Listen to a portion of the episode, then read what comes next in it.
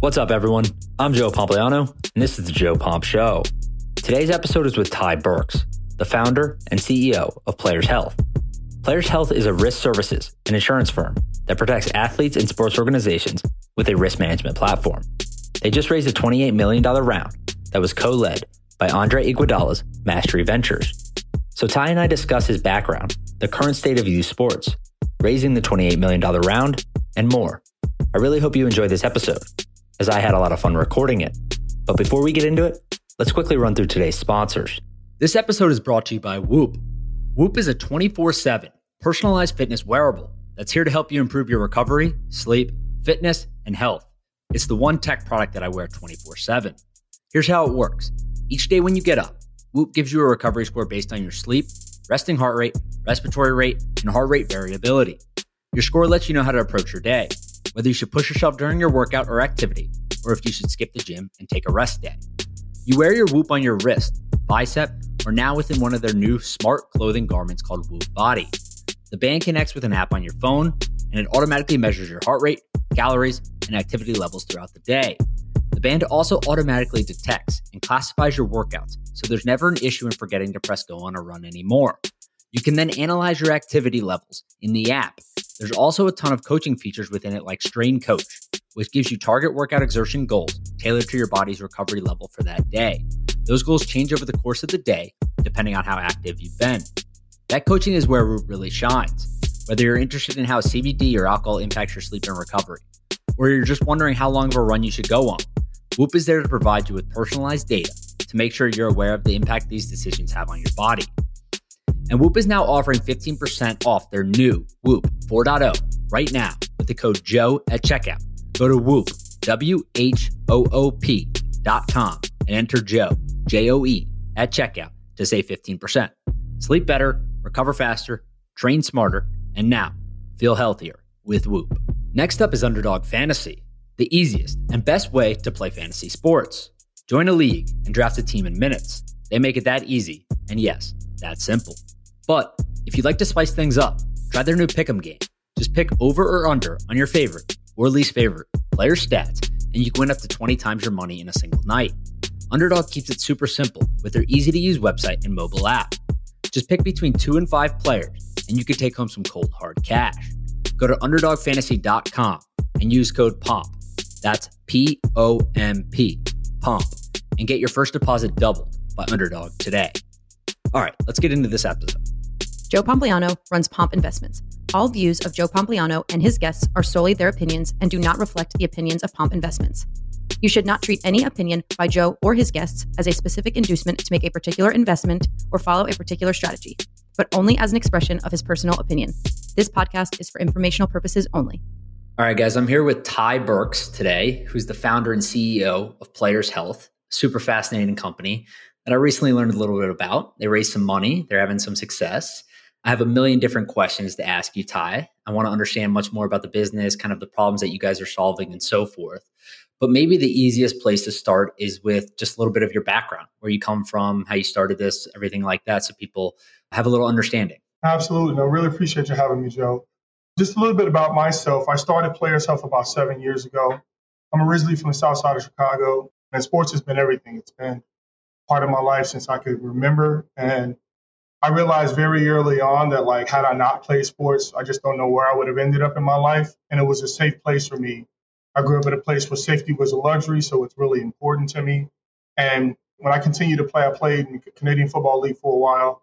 I played in Europe.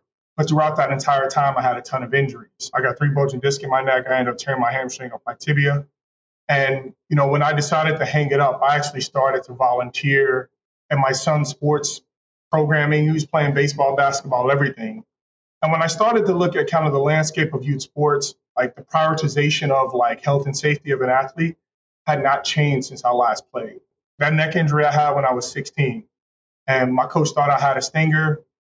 I'm back in the next possession. And I just realized that coaches and individuals that may not have the expertise were still making the decisions around kind of the overall well-being of an athlete. And there weren't any like tools and resources in the way of supporting organizations with creating that safer environment, whether that be injuries or whether that be abuse prevention, compliance. And so that's how we got started. We started as a risk management company Insurance was never on the thought process in the beginning, where we created a health management application to ensure that organizations were following specific protocols around how they return an athlete back to play. That's where it started. And then we started to think about risk management more, more holistically. So, abuse prevention, everyone knows kind of internationally that abuse is prevalent in sport. And I think we just got tired of seeing organizations, or it just seems as if these incidents happen all the time, and we got we almost got numb to them around you know the, the, the abuse incidents that happen in youth sports on a day-to-day basis. So we created an abuse reporting platform that allows any athlete, coach, or parent to anonymously or privately report an abuse incident. And then we ultimately set up an investigative arm that actually investigates these incidents on behalf of the sports organization. And so we all know what it looks like if an organization is trying to do those investigations internally. We want to be the third party resource to help these organizations make good decisions around how they manage this. And so that was the better part of about the first four and a half years of the business. It started with the mission to create the safest environment possible for athletes to play sport. And then about three and a half years ago, we launched an insurance arm of our business. And really the idea of that came out of we have the largest injury database in youth sports. We're managing abuse incidents at scale. We understand this risk better than most. And I think over the course of the past five years, the insurance landscape in sports has dramatically changed. There used to be about two dozen carriers that supported youth sports around liability. So that general liability, just discipline accident, D&O crime. So the commercial aspect of insurance.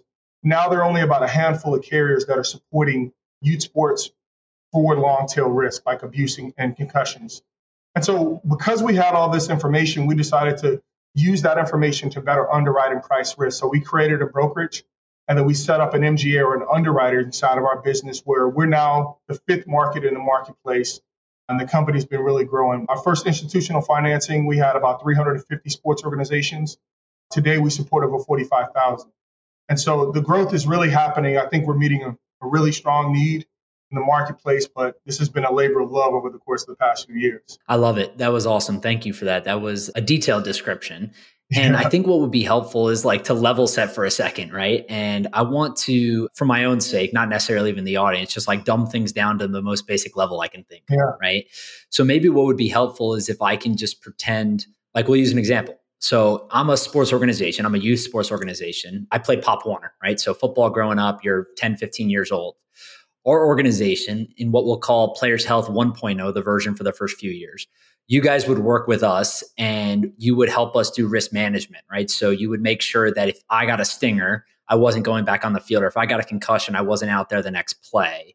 Is that correct, or is there another way to think about it? That's exactly what we're doing. Okay. And then version 2.0, or whatever you want to call it, is essentially now you're giving insurance to these organizations. Exactly. So if an injury does happen, they're protected. Right. And see, it's almost like a drive safe program for sports organizations.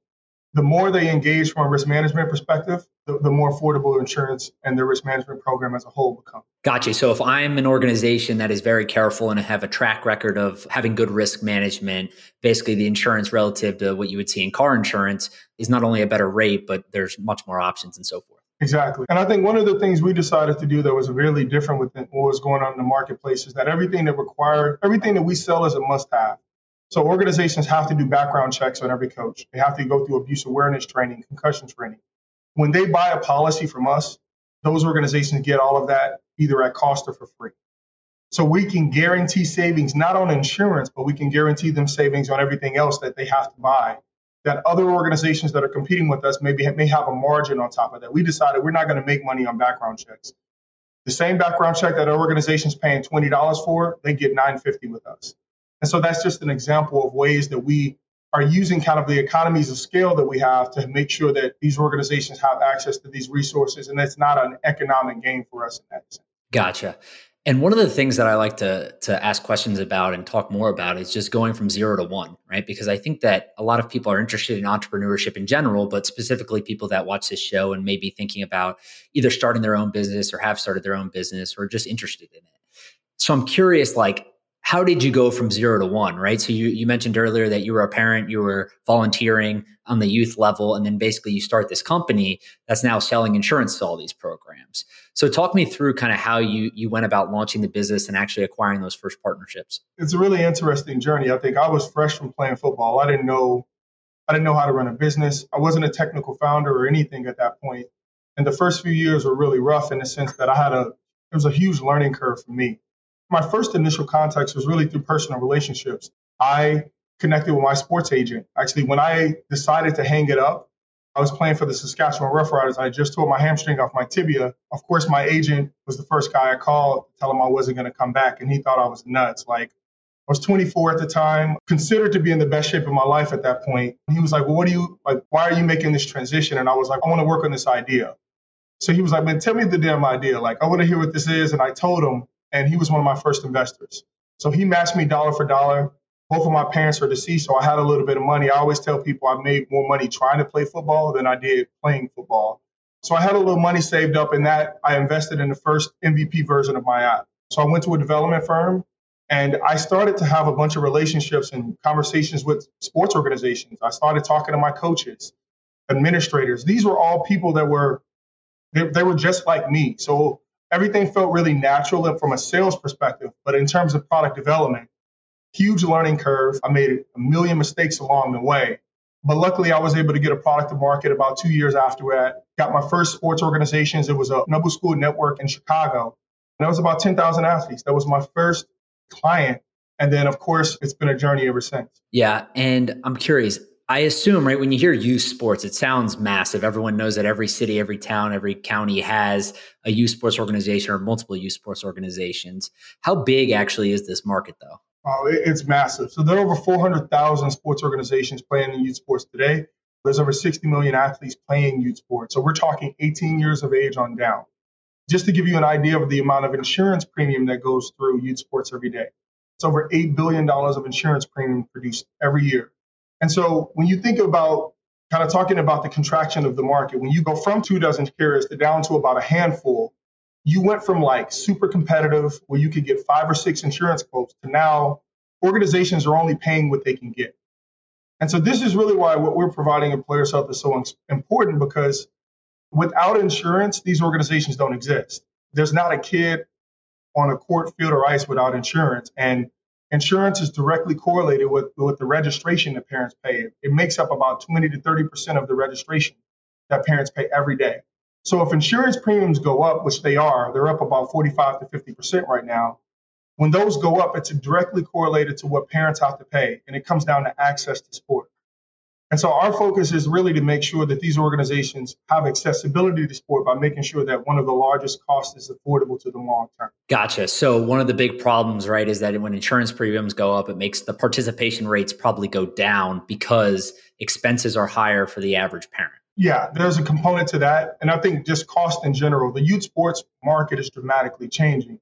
When you think about what it used to look like, probably when we were growing up, 80% of youth sports was recreation.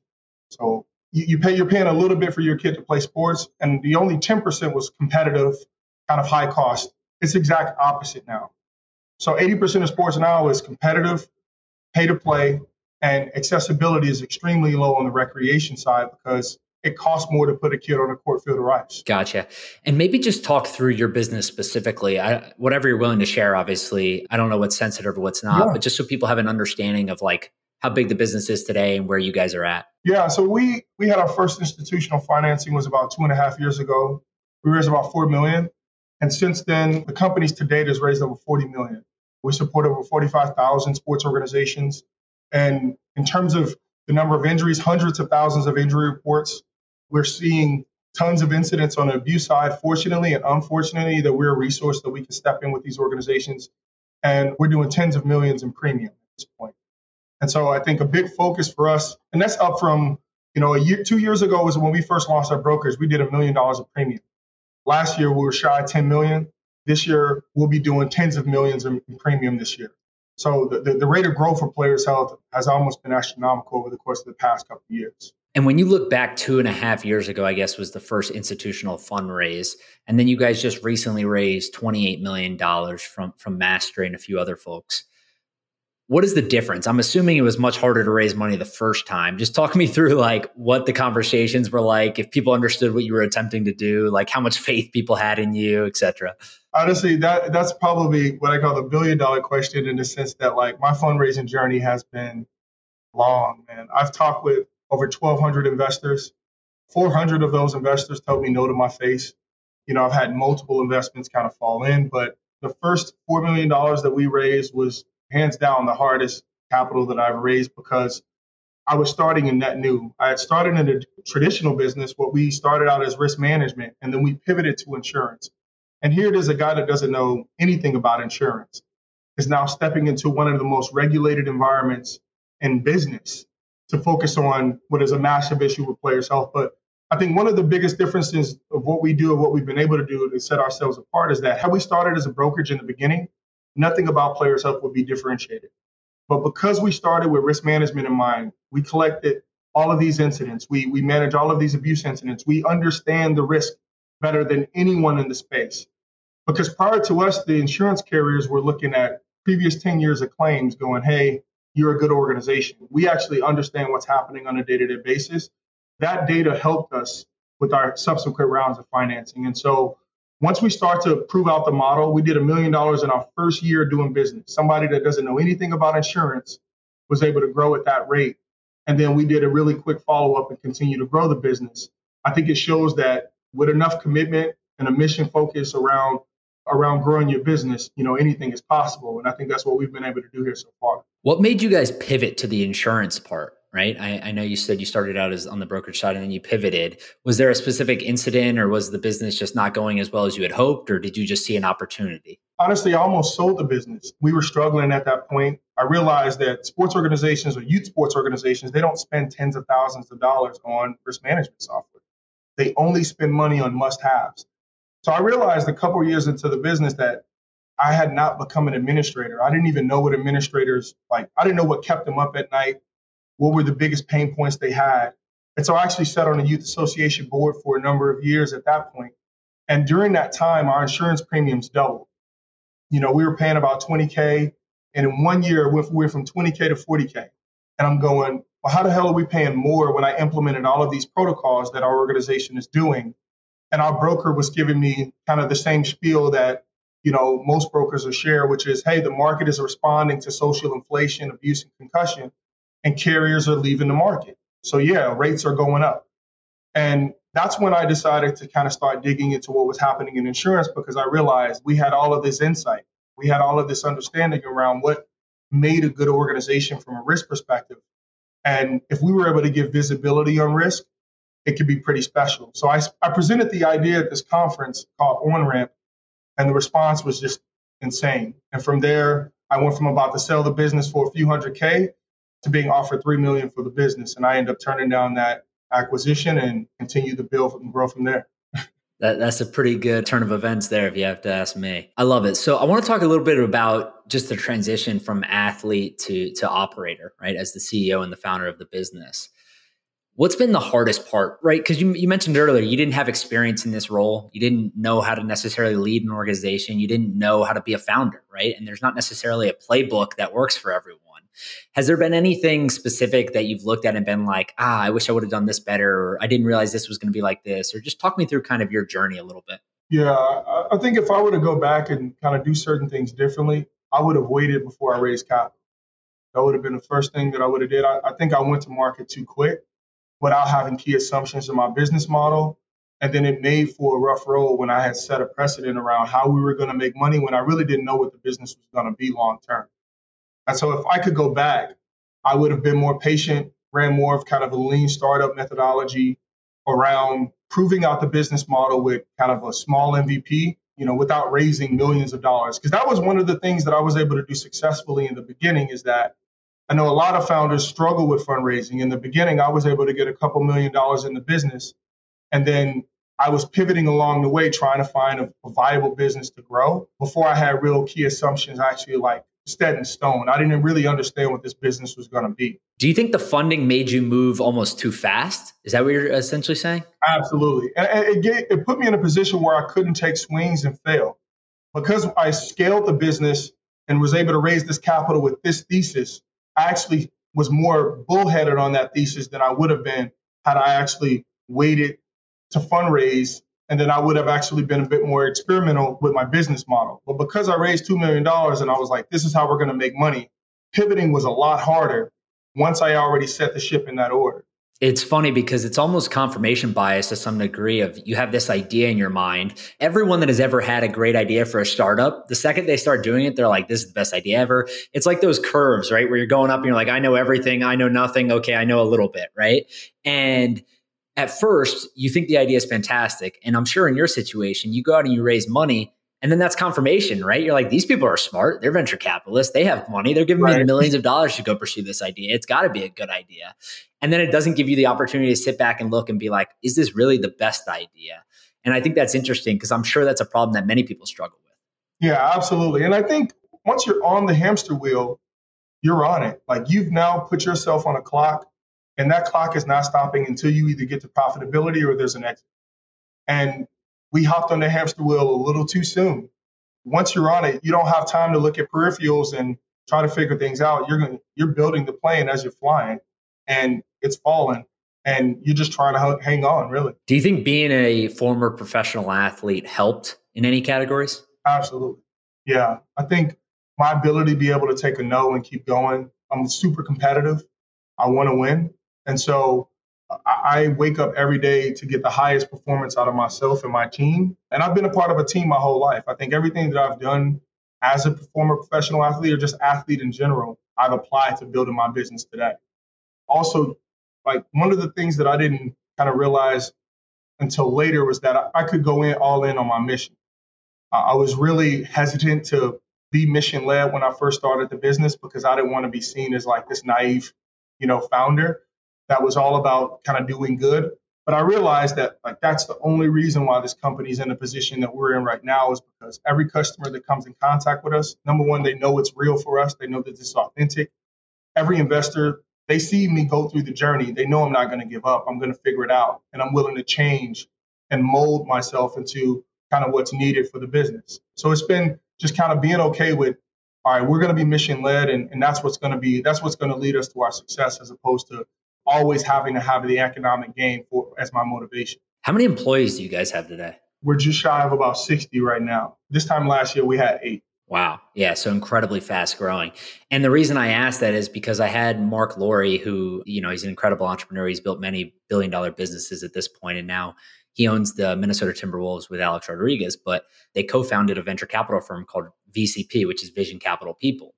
And one of the things he mentioned was building these businesses. He found out pretty quickly, similar to yourself, that the mission is so important. And when he goes to hire someone, he cares much more about the mission. He puts more weight in the actual person understanding the mission versus their skills and their technical abilities because he's a firm believer that you can teach a lot of those things, versus at a startup like Players Health or like any of the other ones that he was doing, the person really has to believe in the mission for them to be a, a good employee and, and, and, make the relationship successfully work. Is that something that you've experienced also? Absolutely. Every, so one of, that's a cool thing that we've done, and it's really something unique to us that every individual in this company has their own personal mission statement. Now, this is our accountability tool. It allows for us to kind of be on purpose. So I'll share my mission with you is to create a world of love, acceptance, and safety for all through fearless and courageous leadership, having empathy and show and, and using my voice. That is my personal mission statement. It, it really keeps me on purpose. Am I creating a world of love, acceptance, and safety? And that's going to show up in my interactions with you and everyone in the company. Everyone in the company has their own mission statement, and that it's amazing to see how it, it, allows everyone to yes there's this company mission statement we're all driving towards but as long as that align with personal mission statements people show up. And they're willing to go through a bunch of things that most folks aren't. They're willing to learn and grow because it's not just all right i'm getting a paycheck but it's because this company is pouring into me and kind of bringing the best out of me. Yeah i love that.